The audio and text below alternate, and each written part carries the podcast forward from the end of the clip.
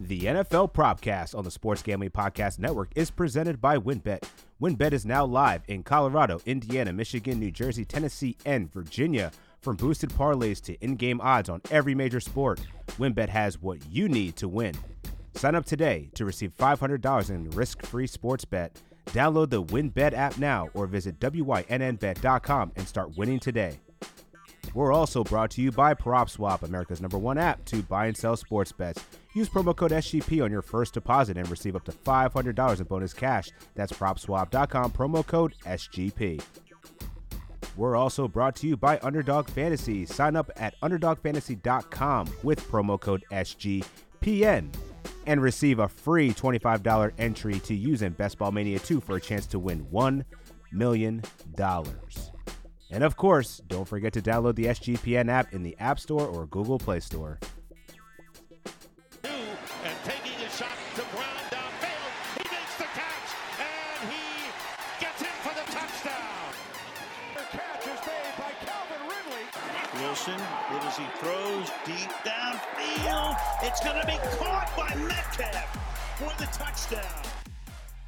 What's good, DGens and NFL fans? It's your boy Dan Titus here with the NFL Propcast. That's right, we're debuting our latest podcast under the SGPN brand.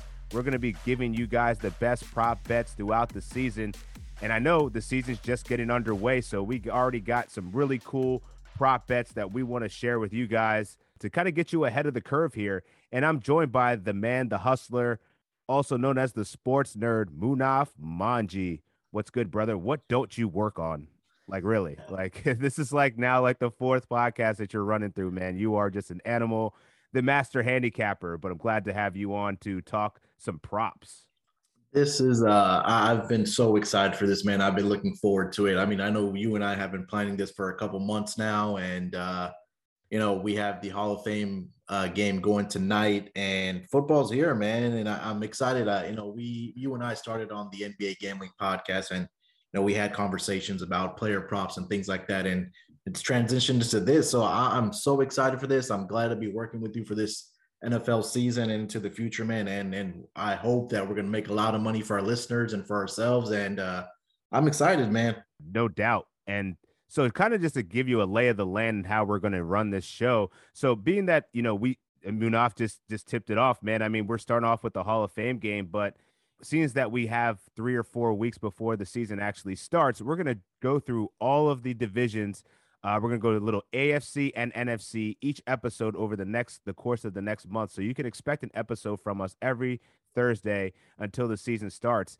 And we're gonna start off this week with the AFC West and the NFC East. So we know we have, you know, in, in DGens only and SGPN crew, we have a lot of different battles between the NFC East teams. So really curious to see which ones we pick here.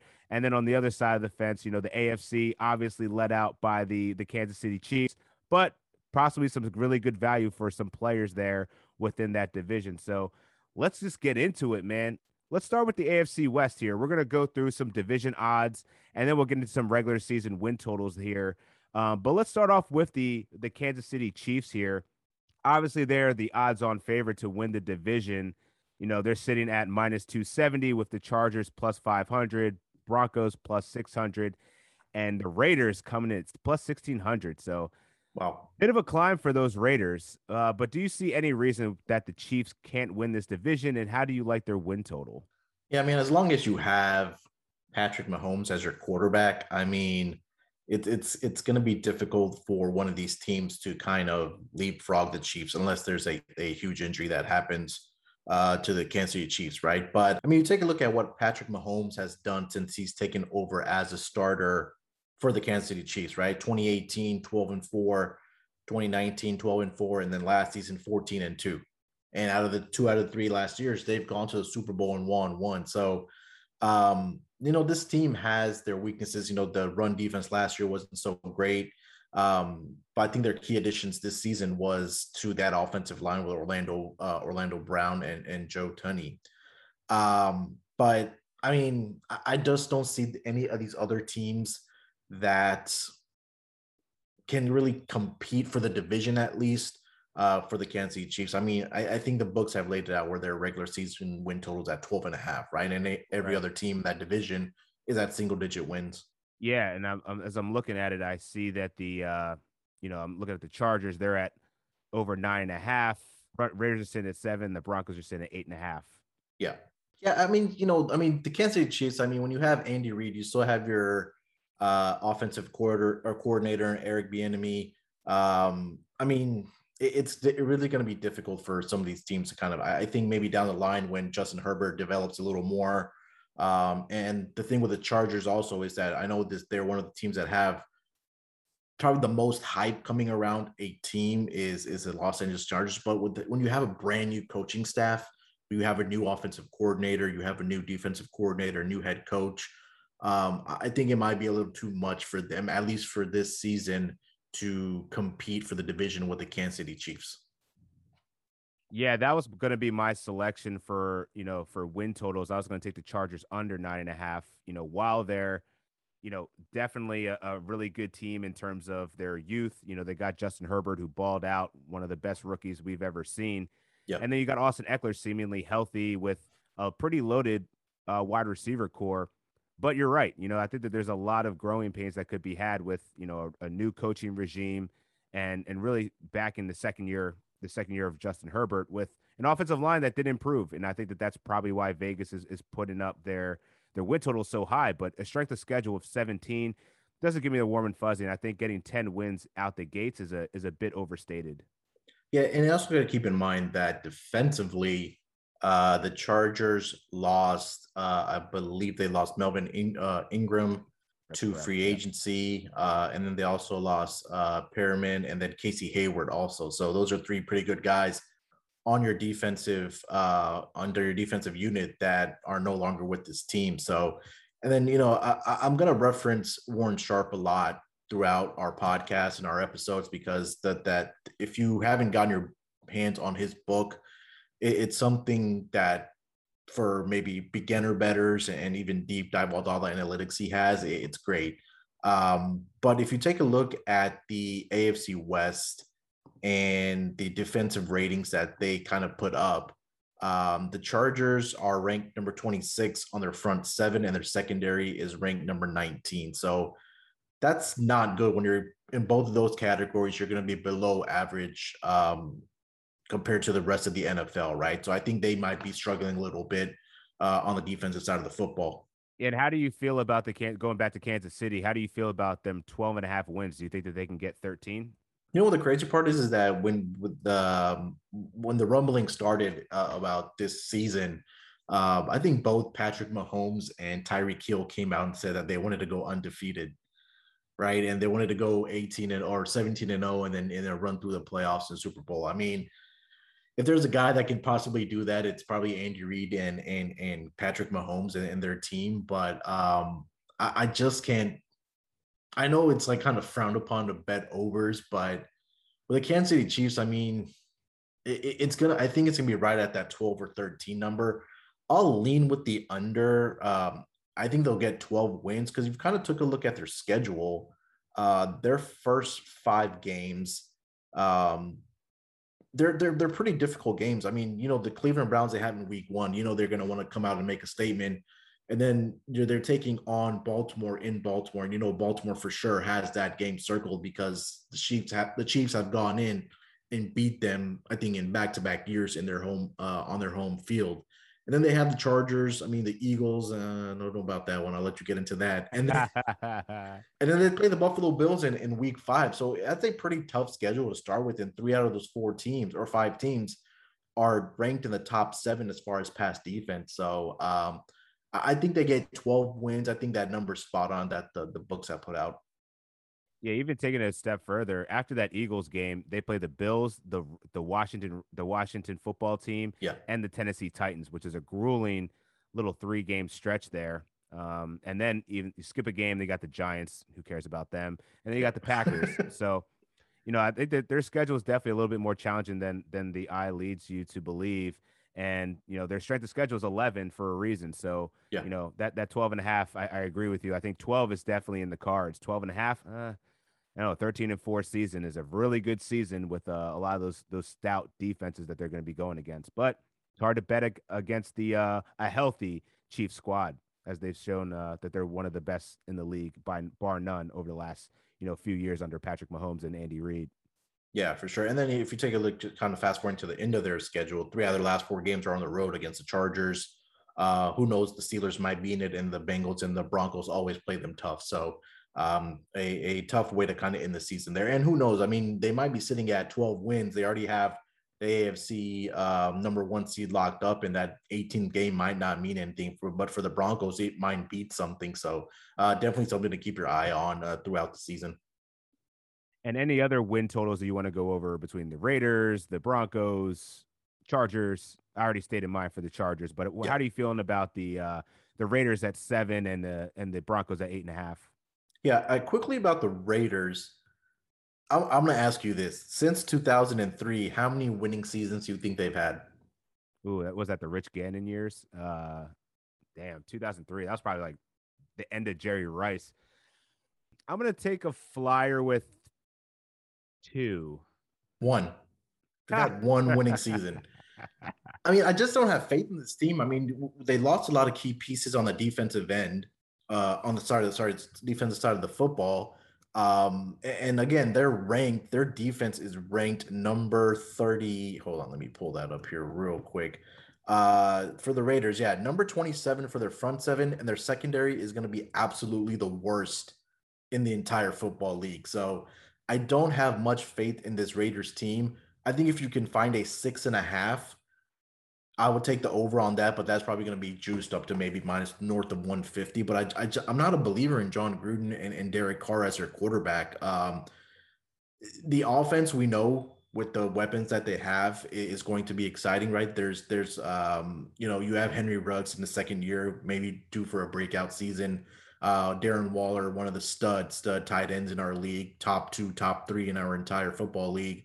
Um, and then there's the uh, and then they get Bryan Edwards back, and he's been turning heads in training camp as far as what I've been seeing from the report. So um, they have the offensive weapons, just defensively, I think they're just going to be really bad again. Uh, eh, quickly for the Denver Broncos, there's always that cliche in football where where everybody says they're a quarterback away from being a contender. And I don't think that can be any more true for the Denver Broncos because if you take a look at their skill positions with their wide receivers, they're going to get Courtland Sutton back. They have Jerry Jeudy. they have Noah Fant. and then the backfield with Melvin Gordon. We're not sure if he's going to be on this roster come beginning of the season, but then they drafted Javonte Williams. Um, so this offense is going to be really, really, really good it just depends on what they decide to do at quarterback, right? Because we've seen the quarterback carousel in Denver. Is it going to be Drew Lock? Is it going to be Teddy Bridgewater? Are they going to go out and try to trade for Deshaun Watson? Um, so I, I, think you know once they have that quarterback situation figured out, and if they get a competent quarterback, I think Denver Broncos might be a team, maybe not this season, but in the next couple years, contending in that AFC West division. Couldn't agree more. And I, I, was I was looking at all the Twitter. The Twitter sphere is really into this Bryan Edwards hype train, calling him Randy Moss, and I don't know about all that. you, you know, doing all this crazy stuff. I mean, it's still Derek Carr throwing the ball here. He's a very conservative quarterback. He's exactly. He's only keeping his job when he doesn't turn over the ball, so he's very risk averse. He's always hitting that skip, that safety blanket in in Darren Waller. So yeah, I don't you know, they picked up Kenyan Drake in the offseason too. I don't think that that really moves the needle that much. Their offense is straight, but I think Derek Carr is constantly looking over his shoulder of when he's going to get benched. We know Mike Mayock hasn't been the best GM thus far. Yeah. And so, yeah, I, I think seven wins. That's going to be tough for the Raiders, who who are currently eighth in strength of schedule uh, over the course of the season. So, you know, they're they're one of the teams that probably need to benefit from playing uh, lower seeded teams from last year, but you know the the NFL was not easy on them, and I don't know. I, I just don't have much faith in the Raiders either. So let's yeah. get into yeah. Go ahead. Yeah, I'm sorry. Yeah, I, I, agree with you. I mean, it just seems like with Jon Gruden there, it's I don't know. I mean, they signed him to a 10 year, hundred million dollar deal what four years ago, and I mean, I don't know. I just I just don't have faith. I'm right there with you. So let's take it to the NFC East the home of DGens only here. Stacking the money green. Shout out to you and Mr. Kramer, the uh, the I should say the apologist of all things Giants. I mean, there's brawls in training camp.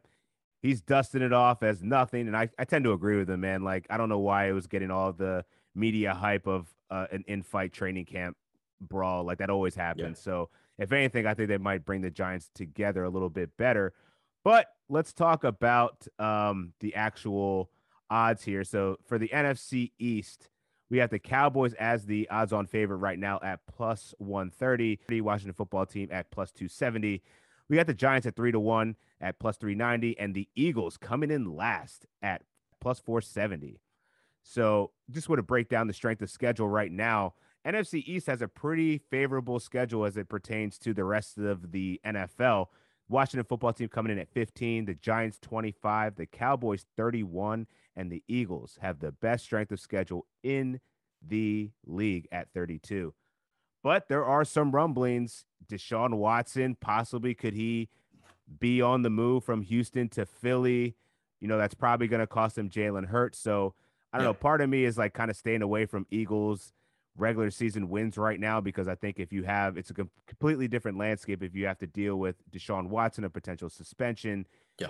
And just having a completely different quarterback there that won't have much time in training camp to kind of get that rapport that we've seen that Jalen Hurts is reportedly building with Zach Ertz and his squad now. So where do we want to start here, man? Do you want to start with the let's start with the Cowboys since they're the odds on favorite. What do you what do you like from them and what are you expecting from them this season? Is it is it funny to you that this is the only division that doesn't have a team that is projected to have, or at least put out by the books that is supposed to have double figure wins? I mean, I was, they're I all just, single digits, yeah. right? I was just gonna say that. Yeah, I mean, they're, they're, you know, they're, the NFC they're the NFC least for a reason. Yeah, there you go. um, uh, you know, for for the for the Cowboys, I mean, I can't say good things about them. If not, I'm going to get fired by Sean and Ryan for saying good things about them. But I, I, think, you know, last season for the Cowboys, obviously lost Dak Prescott to the injury for the season. They had issues on the offensive line. Um, the defense was atrocious. Um, and, and, you know, now we're getting now now Dak, Dak Prescott's back, but he's also dealing with a shoulder injury that he suffered in the uh, in training camp. So we're not sure if that's going to be a lingering issue all throughout the season.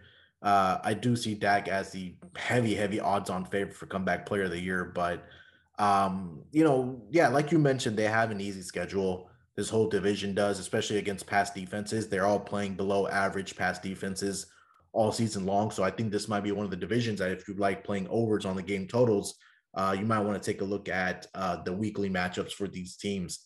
Um, you know, for the for the Cowboys, I mean, right off of week one on that Thursday night first game. They're playing Tom Brady and the Tampa Bay Buccaneers, the Super Bowl champions. Um, that's going to be a tall order for them. I think that uh, when you're going up against a team that has two top uh, uh, defenses, or sorry, a defense that is in top 10 in both pass D and rush defense, it might be a, a very long game for them. But we'll get into that later. As far as the division, I mean, the Cowboys, the question for me comes down to you to do you trust Mike McCarthy as your head coach? And I for sure do not trust Mike McCarthy. I think this is going to be another season where it's going to be high disappointment for the Cowboys. I think if they don't get into the playoff, Mike McCarthy is going to be gone. I don't want to get behind this Cowboys team. Um, they have some great skilled position players with CeeDee Lamb, Amari Cooper, Michael Gallup, uh, Zeke. You know, when healthy, he's he can be a, a, a running back that gets you anywhere from 1,200 to 1,300 yards. I think the big thing for the Cowboys is that their offensive line is finally going to be healthy, and that's been one of their strengths throughout the past couple years since Dak has taken over as a quarterback.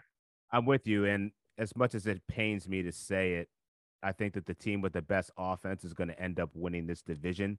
Yeah, and right now, that's as that stands, that's the Dallas Cowboys. They have the healthy offensive line. They have three of the best wideouts, three of the best wideout group in the league. I mean, sure. I'm not gonna say they're the best, but they're of the top, probably the top five. Um, and then you have Ezekiel Elliott, who's appears to be in the best shape of his life. He's slimmed down, looking pretty lean. So I think this offense is going to be tough to stop. And we saw what Dak Prescott was doing before he went down with the injury week four, week five. He got hurt. This man was slinging it, you know, to the tune of over 400 yards a game, you know, just absolutely terrorizing defenses. So the Eagles defense isn't that great. Washington football team has a really good defense. I just don't know that I can trust that Ryan Fitzpatrick is going to be the quarterback for the entire season. And then at which case do you turn to Taylor Taylor Heinicke or potentially Kyle Allen? I just don't have a lot of faith in their QB in their QB room. I think that that team's going to be improved, but ultimately their offense is going to be their detriment. And the New York Giants, I just don't know what to really make of them. Saquon Barkley is probably going to be coddled a little bit as the season begins, which understandably so. That's your your lead running back. You know, you got to take precautions there to make sure that he maintains his health because he hasn't shown that he can do that for a full season. And then you have Daniel Jones, who got some weapons, but we saw Kenny Golladay already pull up limping to the locker room in training camp, yeah. and he's had his issues with with staying healthy. So you know, Evan Engram's an enigma. I don't really see that the, the New York Giants really got that much better this offseason, despite getting Kadarius Toney as a first round pick and, you know, putting some other players around Daniel Jones to be successful. But, you know, I think that this is the the safe bet here is the Dallas Cowboys. I think they have the highest floor of any team in this division. So I'm, I'm banking on them at plus 130 to win this division.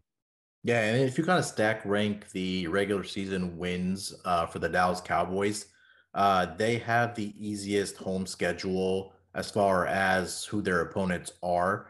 Uh, and it's it's it's by a mile. Uh, they they I think they should they've relatively been good at home. So with them having the easiest home schedule as far as regular season win opponents, it, it's going to be big for them. The Eagles have it the hardest. Uh, um, they have the hardest home schedule uh, as far as regular season win totals for their opponents, but they have the easiest on the road. So um, you know I'll let you get into the Eagles, but uh, as far as the Giants, I mean, I think there's another team that has a lot of hype around it with Joe Judge. Uh, I'm surprised Kramer hasn't gotten all rise tattooed somewhere on his body already, but um, you know they have skill position players also, right? I think, like we mentioned, that they're going to be careful with Saquon Barkley because he is coming off the ACL injury. You know, like you mentioned, Kenny Golladay. They're going to have to find a way to get that hamstring right before the season if you need to give him the whole month off because you do not want something like a hamstring injury lingering you all season long. We've seen it in basketball where it can be an issue, but even more so in the National Football League and football where you need it because you're running at full speed and, and making cuts and things like that. That's not something you want lingering. So, um, yeah, as much as it pains me to say, also, I think because the Cowboys have the best defense, sorry, the best uh, offense in the entire division. I think they're they're probably going to win this division, and their wide receiver group is ranked number two in the entire football league. Yeah, and I'm gonna go. I'm gonna throw out go that go out on a limb here and go for the exact outcome at plus seven hundred. Cowboys finishing first, Washington second, Eagles third, and Giants fourth. Shout to Real Money Kramer. Giants Ooh. are going to be straight up trash this year. Taking shots on the first episode. I like it, man. Oh man. So any any curiosity about or any thoughts on the win totals for these teams? I know you already outlined that none of them have double digit win totals in their futures here. Uh, but is there anyone that that stands out to you that you want to get behind? Yeah, I think that there, there's some books out there that are still hanging a six and a half, possibly a seven for the New York Giants.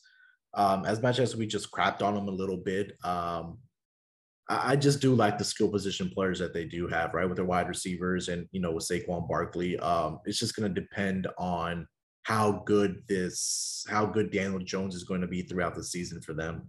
Um, you know, defensively, it, it's not great for them either, and the offensive line again is a concern. But um, I mean, I think that's the only one that kind of really makes sense to me is that that Giants because in any given year with this division, it's always a coin flip I mean, nobody saw the Washington football team winning this division last year and getting into the playoffs, right? Um, so it might be the Giants here. And it's always been, I think this is the one division where there hasn't been a back-to-back winner in, I think, in a, in a long time. So I think if you're just basing it off of history, Washington might not be the team that wins this division. It might be one of Philly, Giants or the Cowboys. And like we mentioned, it'll be the probably the Cowboys. But uh, if I find a six and a half, I would probably take the over on the Giants. But other than that, I'll probably be just staying away from this division because it's just so bad. Fair enough. All right, we're gonna take a quick break. hear from our sponsors, and then we'll get into our player props for the AFC West and the NFC East. Are you ready to win money and boost your odds? WynnBET is now live in Colorado, Indiana, Michigan, New Jersey, Tennessee, and Virginia. We're bringing the excitement of Wynn Las Vegas to online sports betting and casino play. Exclusive rewards right at your fingertips. Get in on all your favorite teams, players, and sports from NFL, NBA, MLB, NHL golf, MMA, WNBA, college football, and more. Great promos, odds, and payouts are happening right now at WynnBET. From boosted parlays to live in game odds on every major sport, we have exactly what you need to win. Ready to play? Sign up today to receive a special offer of risk free $500 sports bet. Download, bet, win. Download the WynnBET app now or visit WYNNBet.com to start winning today.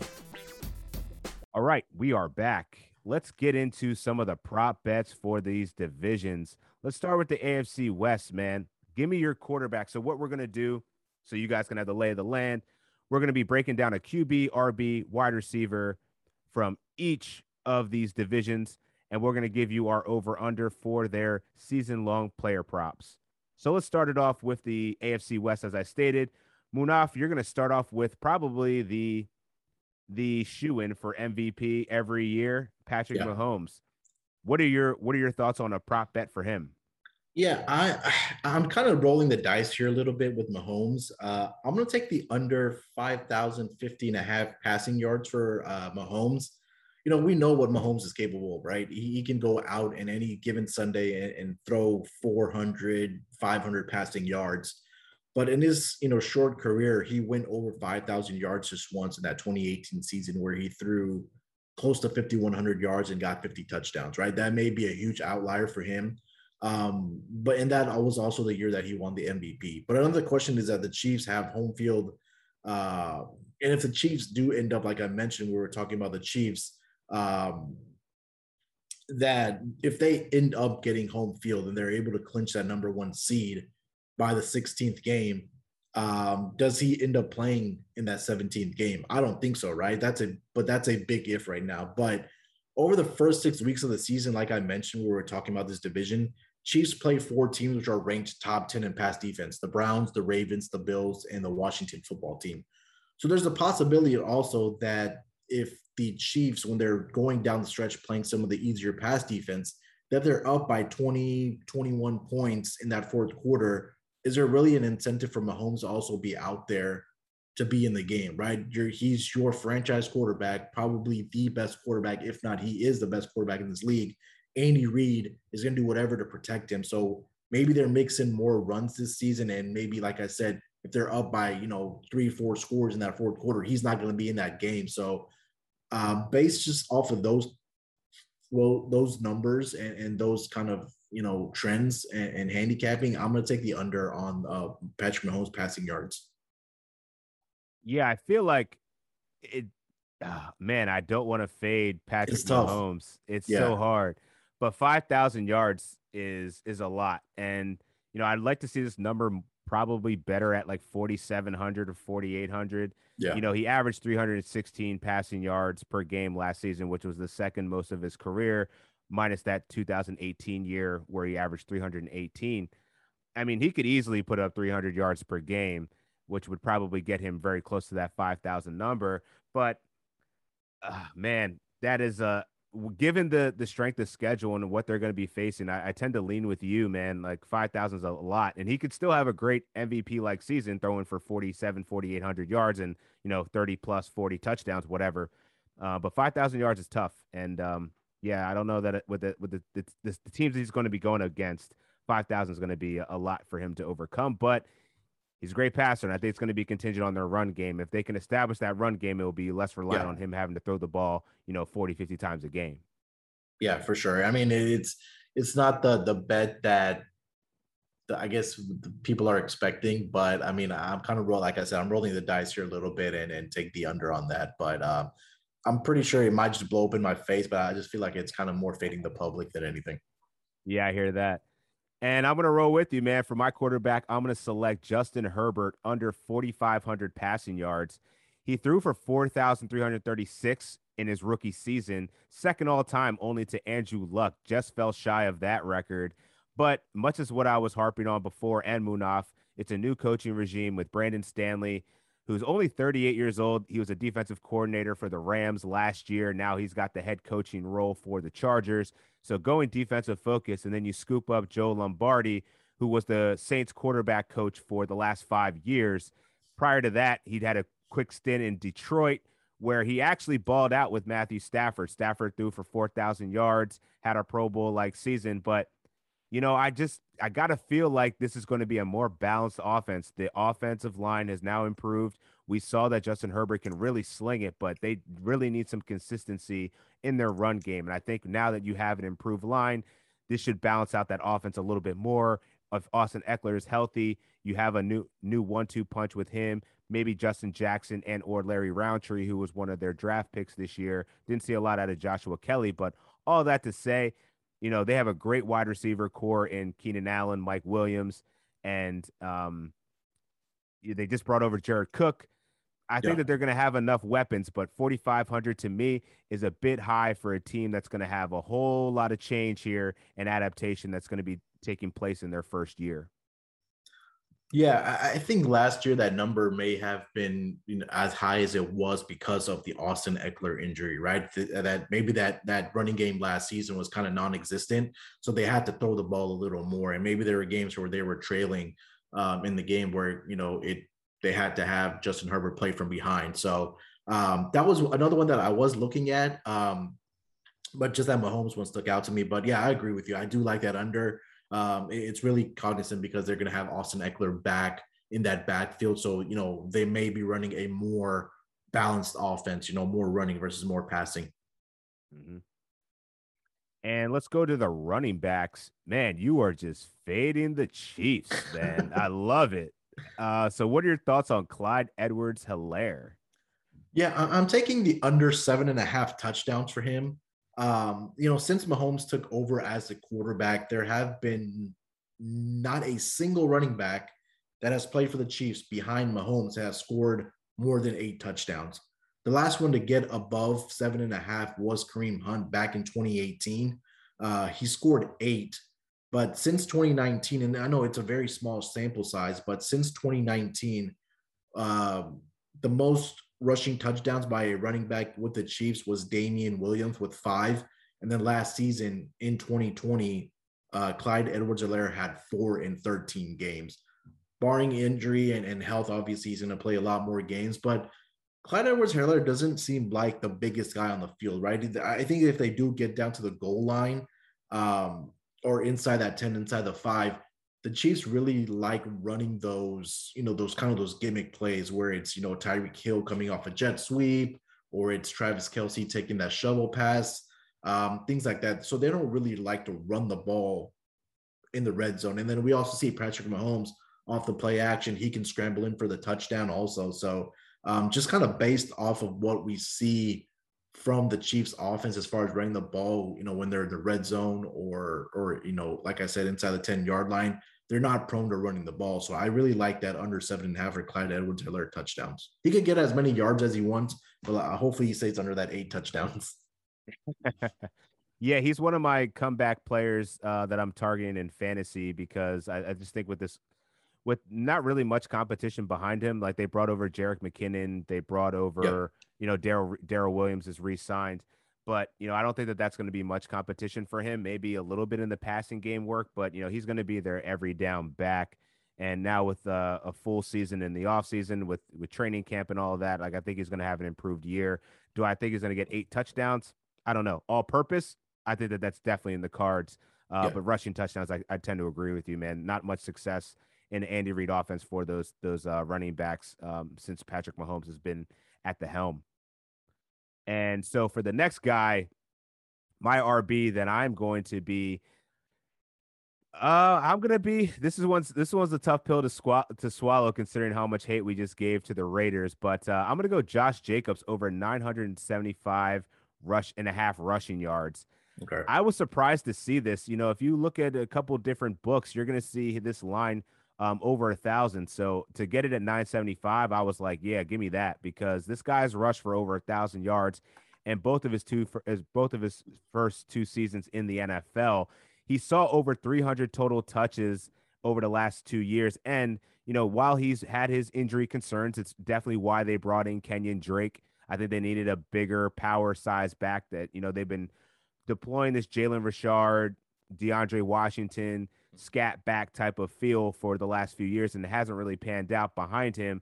But I think this guy is still going to be the between the lines bruiser. And I mean, he averaged, he got, um, excuse me, he got 242 carries his rookie season, 273 last year. If he stays healthy, there's no reason why this guy can't see, you know, north of 280, you know, almost 300 carries this year. He's still super young. He's not even 23 years old yet. So, Yep. you know, I think there's a lot of upside here for a team that clearly loves running the ball. I mean, Josh J- Jon Gruden, if there's one thing he's going to do, first and 10, he's running the Yep. ball. Second down, if he got the yards, he's probably going to run it again. Probably one of the more predictable offensive play callers in the league, which should bode well for Josh Jacobs as he rounds into his third year. Uh, coming off of, of an injury, knack, the tic tac injuries, but I still Yeah. had a pretty solid season overall. Yeah, I had Josh Jacobs on my fantasy team last year, and he was probably my best running back, and he was a, probably I think a late pickup too. So um, I think you hit the nail on the head, like you mentioned with Jon Gruden. You kind of want to go off with the tendencies of what the coach likes to do, right? And like you mentioned, they like to run the ball on first and ten, and and then have that balanced offense, more of a run first uh, offense, and then you know go off the play action pass, but. Yeah, uh, like you mentioned, like they were having that running back by committee last season, the past couple years, and and bringing Kenyan Drake. I don't think that's going to be much of a factor to Josh Jacobs because, like you said, he's still a young guy. He's going to be what 22, 23 years old, um, and, and he's a workhorse, man. I mean, like you said, he got the rushes. Getting thousand yards shouldn't be that hard for him, especially when you have that 17th game um, this season. So uh, I really like that pick. Yeah, he had six games last year of over 20 carries, so I'm expecting Yeah. him to definitely take continue to to to get the tote the rock and get those uh, opportunities. So we're gonna take a quick break and then we'll get into our wide receivers. For we're brought to you by PropSwap, America's number one app to buy and sell sports bets.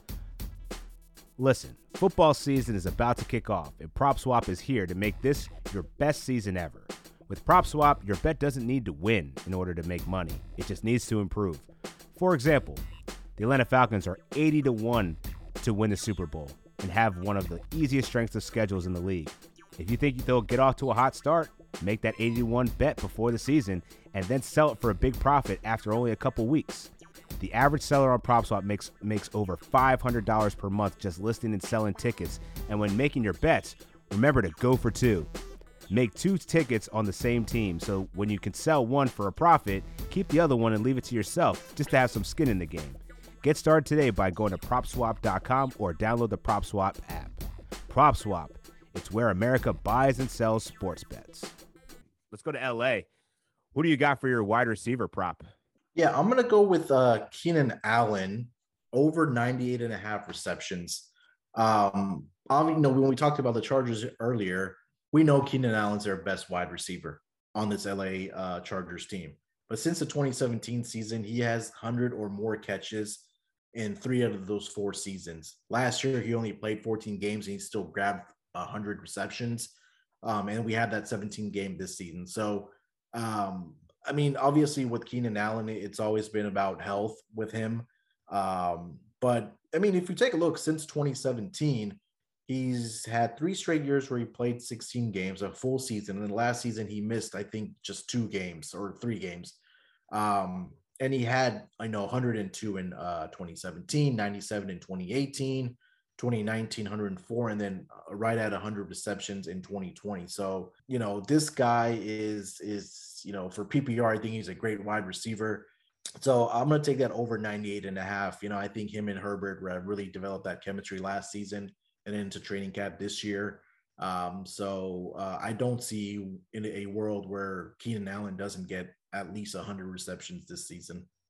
Dude, he was fifth in targets and he missed the last two games of the season. So, Yeah. you know, this guy's a target monster. I don't see Mike Williams is still going to be there, but we you know he's going to get hurt. He's going to make some ridiculous diving catch and like break his back or something like that. So you just can't rely on on the other wide receivers there. And I think you know, Keenan Allen has proven to be one of the best route runners and wide receivers overall in the league. So, you know, getting that at under 100, I think is is good money. And for my guy, oh man, I was gonna. I have a couple here that I, I, I have pretty strong faith in. I'll go with the first one is the spicy take. Tyreek Hill under 89 and a half receptions. Ooh. This dude's I know he's in a We're contract year. I know, right? This is crazy. But he's in a contract year. I still think he's gonna ball out. Like, don't don't get me don't get me wrong. But he hasn't eclipsed 89 and a half receptions in a season yet. He's missed at least one game in four of his last five se- starting seasons as a as the mm-hmm. lead wide receiver. And you know, he's never really been a a, a, a catches receptions type of guy. So, you know, I, I think the big plays are certainly there. You're gonna get those you know, he has so much explosion off the line. He's going to be catching those those 70, 60 yard passes and just taking them to the house. He's like a yak beast. And so, you know, I think that the real target hog for the the Chiefs is really Travis Kelce. And he's coming off another 100 100 reception season. And, you know, he's the safety blanket for Patrick Mahomes. I think we're going to see Clyde Edwards Helaire a little bit more active in the pass game as well. Mecole Hardman, this is going to be his breakout season. You know, with Sammy Watkins out of the way, I think we're going to see him be a little bit more dynamic and possibly see the ball in his hands a little bit more as well. But Tyreek is still a beast, but I, I don't know that I can get behind him getting 90 receptions, even with the extra game this season, just given his past history. And the other one I'm going to go with is a little bit of upside. We haven't mentioned this squad that much. Jerry Jeudy over 65 and a half receptions from what I've seen of Courtland Sutton, man, I don't know that he's going to be 100% going into week one. It's going to take him some time to get up to speed. That leaves Jerry Jeudy, man. KJ Hamler is the only other wide receiver there that's really going to compete for targets if Car- Courtland Sutton is still making his way back. And that guy's got stone hands. He had led the almost, I want to say he was the top three in, in drops last season. And, you know, you also got Tim Patrick, who said he wants to be the guy that blows off the top of the the defenses. And I don't really think that he's going to compete with uh in that wide receiver room with Jerry Jeudy. You know, if if Teddy Bridgewater and Drew Lock, if they continue to battle it out, I think ultimately Bridgewater might have the edge here just because he's the less turnover prone, uh, more winning quarterback, to be honest. Yeah. And um, we saw last year what he did in Carolina. Robbie Anderson had 95 receptions, DJ Moore had 66 obviously, I think Jerry Jeudy slots in more of that DJ Moore role. So I think 60, 65 and a half receptions is certainly in the cards if he gets sustained quarterback play. And it just so happens if they have Jer- Drew Lock under center, mm-hmm. they're going to be getting blown out and they're going to be playing from behind, which is always good a good game script for you know some extra catches here and there. I love that with Jerry Jeudy one, man. I think this, you know, when we talk about players that are going to take that leap in their second year, I think Jerry Jeudy's a prime candidate for that. And, you know, a lot, watched a lot of them in, in, in college um, with Alabama. And, you know, this guy is, is, you know, he could potentially become one of the best route runners and, and, and in the entire NFL. So I really like that one. I feel like that was a little conservative too. Well, what was it? What was the number again? 65 and a half. Yeah. So he had Very 100, conservative. Yeah, 113 targets last year. So you know that for sure is going to go up. Um, and then again, when we talk about these training camps and people that are turning heads, I think they've been saying Jerry Jeudy is one of those guys also. Um, yeah, and going back to that Tyreek Hill one, I think your your handicap was was spot on because you know we see Tyreek Hill. He's a guy that is one of the fastest guy, if not the fastest guy in the league. He's just gonna run those those uh, those uh, straight routes and, and Patrick Mahomes is just going to try to find him down the field. So, you know, like you mentioned, he hasn't gone over that receptions total, but the yardage is there for sure for him, right? He had right. close to 1,500 in 2018. He had, I think, uh, he only played 12 games in 2019, still got 860 yards. In the last season, he missed one game, but still had close to 1,300 yards. So, um, if you're like Tyreek Hill, as on a, on a player prop, I would probably say if you like an over, look at his yardage to go over. But definitely, I agree with you, Dan. 100% on the under um, on his receptions. I did have one more guy that I did want to mention um, on the uh, Raiders squad, their wide receiver squad, and that was going to be uh, John Brown. Um, there's a lot of mouths to feed on this team uh, as far as a wide receiver group. And like we talked about with Jon Gruden, like, you know, he likes to run the football first, right? And when you have Darren Waller, Brandon Edwards, like we talked about earlier, that's you know making noise in the Raiders, you know, wide receiver group. Um, Darren Waller, you know, they're also going to have those short dump off passes to Josh Edwards out of sorry, uh, Josh Jacobs out of the backfield. Hunter Renfrow is another guy that is seems like a favorite target of uh, Derek Carr. Know they have a close relationship. So uh, John Brown, his number sitting at 650 and a half uh, receiving yards. I kind of like the under on that uh, for him just because of the reasons that I just said. Um, he was with Buffalo over the last two seasons. Last year, he only played eight games because of injury, only had 458 yards. Um, but just because there's just so many mouths to feed, and we know what Jon Gruden's game plan is on offense, I just don't see him getting that many yards uh, coming up this season. Yeah, I don't either. Uh, that's a great find because I, I don't see him in the book that I was looking, and I just don't know what to. Uh, how do you make a a real projection out of the Raiders because Nelson Agholor was their best actual wide receiver last year. So is he if he's not slotting into that role, I don't know that I want any parts of uh, of anybody really because Bryan Edwards is getting all the hype. Henry Ruggs, maybe he makes his second year leap after yep. a very disappointing rookie season, but you got to feel like the odd man out's got to be like a John Brown who's 30 plus years old. Mm-hmm. In a new scenario, hadn't had much time to really get acclimated. I mean, yeah, he's going to have training camp or whatever, but I don't know. I feel like uh, 650 sounds like a lot for him. Yeah. All right. Before we get, yeah, let's just get into the NFC East, man. Let's start off with uh, your first prop. I kind of teased it a little bit that I didn't have much faith in Fitzpatrick yeah. getting through the whole season, and you're fading his passing yards. What's up with that? Yeah, I mean, we take a look at Ryan Fitzpatrick. So I'll take I'll be taking under 39 and a half Ryan uh passing yards for Ryan Fitzpatrick. So I mean, how long do we expect Fitz to really be the starter there? I mean, he's been a journeyman since 2013.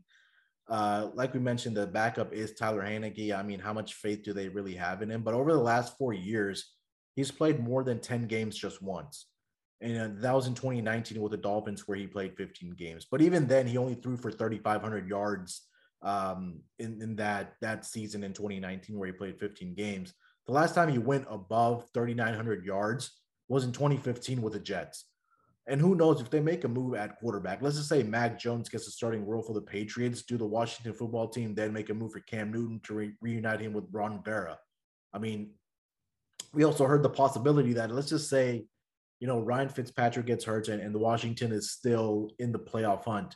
We heard yesterday that if the situation is right and it's a contending team, do they make that call to Philip Rivers? And I'm just making, you know, a case where I don't think he finished the entire season just based off of the his his tendencies to have interceptions throughout his career where the coaches kind of get frustrated with him and have to put in the backup because he's having a lot of turnovers.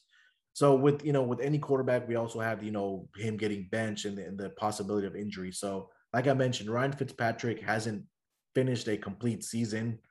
Uh, the most he's played was since uh, 2019, where he had 15 games.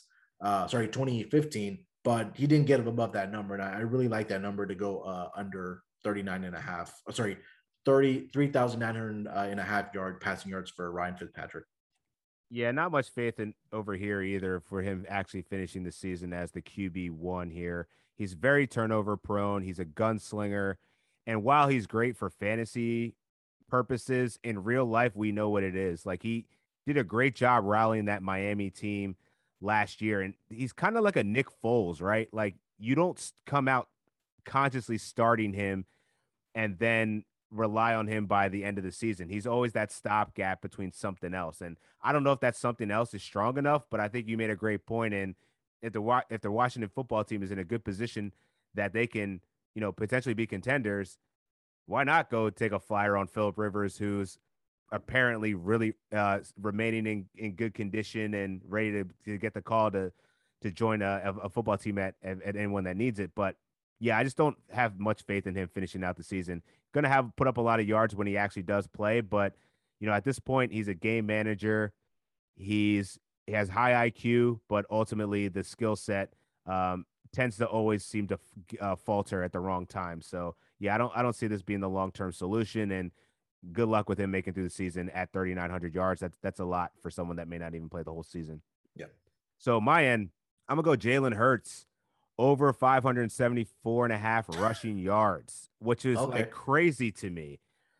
And the reason I'm going with it, and this is this is obviously I'm assuming that he's going to be an Eagle, but even if he's not an Eagle and he winds up having to go to Houston, Mm. I still think that this is very attainable. I saw this. I saw uh, at DK it was sitting at 655. He had 272 rushing rush yards in four starts last season. That's an average of 68 rushing yards per game. He went over three. He had three games over 60 yards in those games. You project that over 17 games, man. This guy's going to be like in Lamar Jackson territory, and rightfully so. Right now, he has the I believe he's third on the rushing total list for quarterbacks behind Lamar Jackson and Kyler Murray. Um, so I think this is a great spot for him, man. 500 yards. I think this is going to be very attainable for a guy who has a very strong pedigree of running the ball, mixing it up. I think we'll see him actually have a really good year, improving his passing percentage to over 50 in the range of 55 to 58 percent. You know, he's 52 percent last year, which was a knock on him, but having a full year at the helm of being the starting quarterback, I think this guy's going to blow it out the water. And then you got you figure DeVonta Smith is already hurt. He's going to be throwing to his tight ends a lot. That doesn't bode. Uh, that doesn't really project very well in terms of his passing yards. But one thing we know that he can do is he can keep defenses honest, defensive defenses honest with his legs on the ground. Um, we're going to see a lot of play action fakes, some run pass offenses. I think this guy's going to be super dynamic, great smart runner, unlike Carson Wentz, who just constantly threw his body into danger. Uh, this dude's smart. He gets it. He's a winner. I love Jalen Hurts here, 574 yards. Trust me, once that line collapses, that dude's going to be out. Yeah. And he's got the speed to easily get, you know, I think he's going to probably average closer to like 40 or 50 yards per game, but that's still really solid and easily going to hit over that 574 number. I think something for us to kind of write down right now would be to see what his rushing numbers come out in that week one. Because if it's around that, like you just mentioned, a, a 40 or 50 uh, uh, rushing total, then we might want to pound that over in, the, in that first uh, first half, sorry, the first game, and see how the books kind of adjust to it. Because um, you know, when when when you have guys like Jalen Hurts and, and Lamar Jackson, Kyler Murray, those quarterbacks that have kind of really been running from the pocket all throughout their career, whether that was in high school or whether that was in college ball. That's not that's something that's not gonna be taken out of their pedigree, right? They're gonna still have that tendency to take off when they're under pressure. And those all three of those guys, like we mentioned, have speed to get those rushing yards, whether it's five at a time, 10 at a time, it, it all adds up at the end of the day. So for a number to be that conservative for a Jalen Hurts, I really do like that. And and you know, scrambling quarterbacks are sometimes really tough to tough to you know contain in the pocket. And with his speed, I do really like that uh over for him to go uh over that number. What 475 you said? 575. Uh, 575. 575 is the number. Yeah. Yeah, for some reason last season I'm looking on one of these stats websites that said that he got 354 rushing yards. But Yeah. So so that was the, for the entire season. I was Yeah, yeah, yeah. only on the starts, right? Yeah. Yeah, so I mean, if he's going to be the starting quarterback now, there's going to be a lot more opportunities for him to, you know, take off and run. So uh, Yep. I agree with you there. All right, we're gonna take a quick break and then we'll get into our RBs and wide receiver props to close out the show. The summer of soccer continues on Paramount Plus. Stream over 2,000 soccer matches a year from around the world. That's all the hard pounding drama from CBS Sports, including UEFA Champions League, Europa League, Italy's Serie A, Argentina's Primera División, the Brasileirao, NWLSL, the Asian Football Confederation, and the, the CONCACAF qualifiers, featuring the stars from the U.S. and Mexican men's national teams, plus much more. It's the best of the beautiful game, with all the beautiful names like Messi, Mbappe, Ronaldo, Rapinoe, and Pulisic. Be a part of the excitement as champions are crowned and history is made. The world's game lives here on Paramount Plus. Visit ParamountPlus.com to start a free trial and stream every match live. Make sure you head over to UnderdogFantasy.com and use promo code SGPN for a free $25.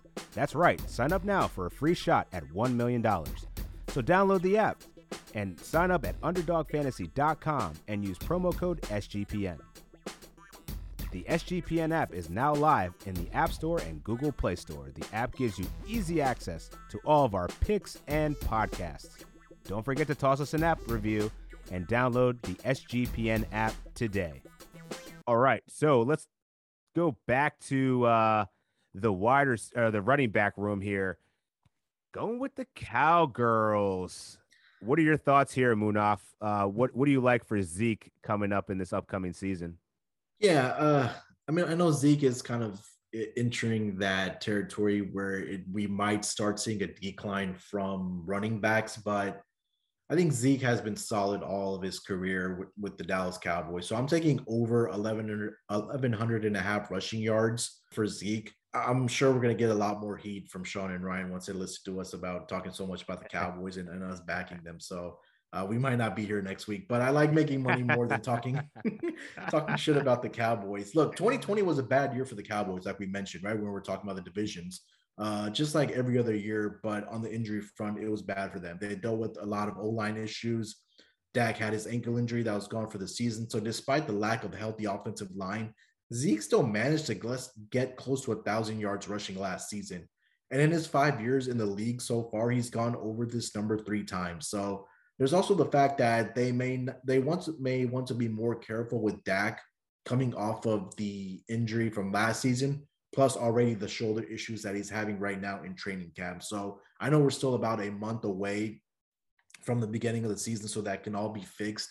But I still think that they're going to utilize Zeke heavily in the um, in the in the in the running game. So you know, based off of what Zeke's able to do, and I think having a healthy offensive line is going to be really big for them. I really like this number to go over the 11 and a half, uh, sorry, 1100 and a half rushing yards. Yeah, the key for Zeke is getting 300 carries because every time he's yeah. gotten 300 carries, he's gone over well over uh, 1300 yards. So, you know, I think that's why they probably told him to slim down a little bit. Maybe he want to do it himself, get into yeah. that game shape because we've already saw it. Dak Prescott's already hurt in training camp. So mm-hmm. they're going to have to ease him in, not only coming off a significant injury, but, you know, now he's got the shoulder ailment. Perhaps they lean on the run game a little bit more. So I think 1100 is, is definitely attainable for a guy who's, you know, actually kind of been written off, it seems like. Um, like he's fallen off a cliff. People are acting like he's 30 years old here. Like the guy's only like 26 years old. So yeah, he's yeah. got a lot of tread on his tires, but I think he's just he's still well within his prime. And 1100 is certainly in the cards. Uh, so for my guy, I'm gonna go to the New York Giants, and I'm fading Saquon Barkley at 1175 rushing yards. Call me crazy, man, but I I'm believing this. Uh, I'm believing the hype around you know them wanting to make sure they're going to be conservative with him, making sure that he's eased into the season. I think they're going to coddle him a little bit, and rightfully so. As I mentioned before, man, like the guy's he's become injury prone. He's coming off a very serious injury, ACL, mm-hmm. MCL. That's not easy to come back with. And even though this guy is a, a freak, like a physical specimen, shout out to PSU. You know, I was a big fan of Saquon Barkley back in the day go. until he signed up with the Giants. But he's a very dynamic player. And there's no, there's no, that's not to say that he's not still going to have a really good season. But if we're going to, it's going to take some time to ease him into his normal workload of getting 20 carries, 25 carries. Um, he's going to be a, a the focal point of their offense. Now, whether that be catching balls or running the ball, 1175 just to me seems a little bit high given the significance of the injury that he's coming off. Like he had 2,000 yard season. He had a 1,000 yard season two years ago, 1,300 yards in his rookie year where he just came onto the scene and just balled out. But I don't know, man. They did a lot of things in the offseason to make it easier for him that maybe – you know the the Giants are going to have a little bit more opportunities to to stretch the field with Kenny Golladay, Kadarius Toney. Um, you, you, know, you still got Sterling Shepard there. I think we'll see Daniel Jones be a better quarterback this year, not have to be so reliant on the run game.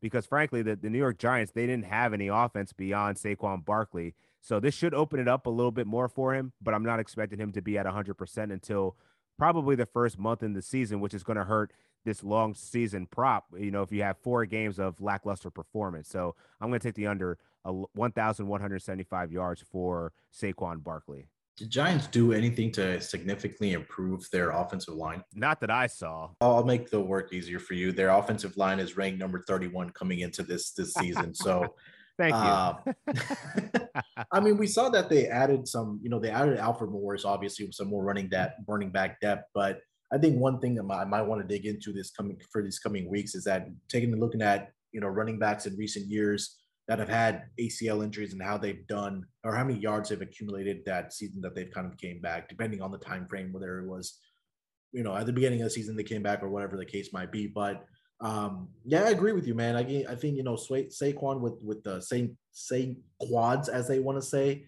Um, you know, a, as great as a physical specimen that this guy is, um, I just don't have enough faith for this offensive line to open up the the, the space for him and um, you know running between the tackles. I mean, he he is a guy that has speed that can get to the outside, but um, asking him coming off an ACL injury uh, to go 1100 rushing yards, I think that might be a lot. Um, especially you know, like they said, they're going to be very very careful with him coming back because we might not see him week one.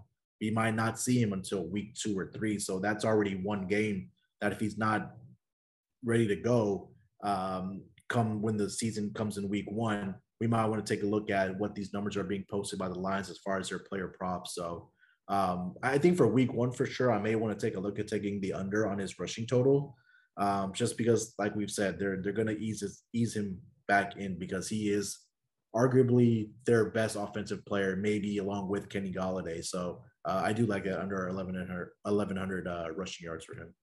Yeah, and I think they're gonna get Devontae Booker. They got him for a reason. Yeah, and you know you, are right. They they, they just uh, bring in Alfred Morris as some more running back depth. So to me, that's just signaling you're posturing for not maybe having Saquon getting his normal workload to start the season, which is fine.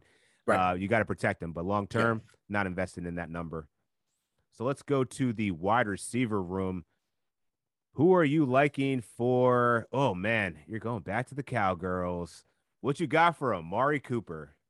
Yeah, this is more of the SB, SGPN brand, right? I'm going to take the uh, under uh, 1,175 and a half rushing yards for Amari Cooper. Uh, like we mentioned, that the Cowboys have the second best uh, wide receiver uh, groups in the entire football league. So that just means there's a lot of mouths to feed in Dallas offensive, right? Especially with their receivers. When you have Amari Cooper, CeeDee Lamb, that's expected to take that leap this year, Michael Gallup, uh, there's been some other guys further down their depth chart who can also make some noise and kind of fill in with Noah Brown and, and Cedric Wilson. I think Wilson last year was, was really good for the Cowboys. Um, the bigger factor is that Amari Cooper dealt with an ankle issue and it had some cleanup proce- procedure uh, in this offseason, and it's also kind of been lingering into the uh, uh, training camp here. He's saying he's close to 100%, if not 100%, but who knows if that doesn't act up again for him during the season. He's been in the league seven years now he's eclipsed that uh, uh, 1,175 uh, receiving yards mark just once, and that was back in 2018. So now you added CeeDee Lamb to this uh, wide receiving group. Um, I think he's primed to have a breakout year, so I think that might take away some of the yardage and uh, targets and receptions from Amari Cooper, which will translate to him having less yards.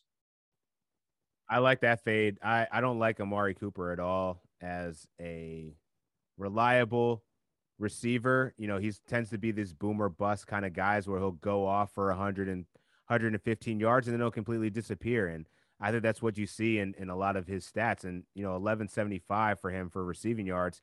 You know, he does gonna he is gonna be in a contract year, so this is gonna be a big year for him. But yeah. I think we've seen the emergence of a couple other guys that are going to take away some opportunities for him. And I think we've seen, you know, Michael Gallup, he's the big play guy, CeeDee Lamb has certainly made waves um, through training camp as well as his rookie season.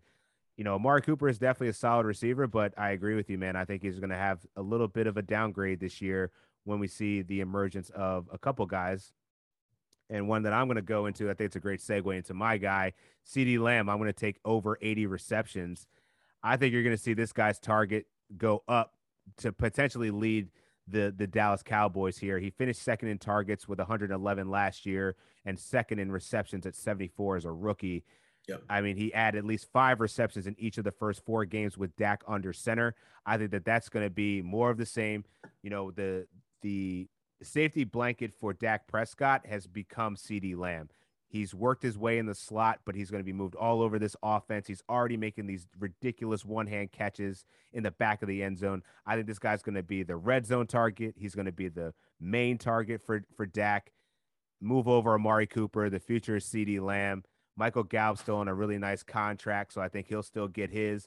But Amari Cooper is going to slowly fade into the sunset, and you're going to see the emergence of CeeDee Lamb here. I think 80 receptions is definitely low for him.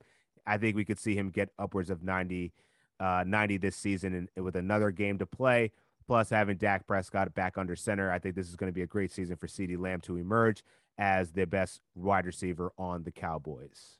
He has to live up to that number 88 that he's wearing now for the Dallas Cowboys, right? Right. Facts. He picked he picked the number of of the the Hall of Famer and and you know what I'm saying you got to live up to that. So I, am totally yeah. with you there. Yeah, and there's a you know we, we talked about guys that are making that second year leap. You know, we talked about Jerry Jeudy, CeeDee Lamb. So. I think you know he's primed to have a great season, and like you mentioned, that he's probably ready to take over as the number one uh, receiver out there in Dallas with Dak Prescott under center for them. So uh, yeah, definitely a guy to keep your eye on uh, for for the Dallas Cowboys uh, receiving group. So that concludes our episode, man. That that was fun, and we're gonna be doing it yet again August twelfth. Check back. with us on Thursday, man. We'll have more football to talk about. We'll be running through the AFC North and NFC South divisions. The next week following that, we'll do the AFC East and the NFC West, followed by the AFC South and NFC North to close out the month of August. So make sure to check the feed, the SGPN feed, where you'll catch me and Munaf doing the propcast as we approach the NFL season, all the way up into week one, where we'll be start doing this weekly uh, which is going to be great for not only you guys to get some money, but then you know it'll be a nice little, nice little variance to our normal ATS uh, conversation. So excited! Thanks, Munaf, for joining. Where can the people find you? Yeah, you can find me uh, on Twitter at sportsnerd824. Uh, like you mentioned, man, I'm excited for this podcast. Um, you know, I, I like quickly want to mention that you know there's so many podcasts out there that do the uh, ATS and the totals, you know, but there isn't really one that does player props, and and I'm excited to do that with you. So hopefully we have a great season. For sure, man. I'm I'm all for the props. You can find me. I'm at Dan Titus. Find me at Dan Titus on Twitter, talking about football stuff. You know, NBA still going on. It seems like it never ends, so I'll still be paying attention to that. But yeah, man, it's football season officially tonight. So let's get it, man. Excited for the season and all the props we're going to be talking about throughout the year. So make sure to check back in us. Make sure to subscribe to the feed and uh, hit us up on Twitter and Slack channels, man. It's on and popping. Until then, let it ride.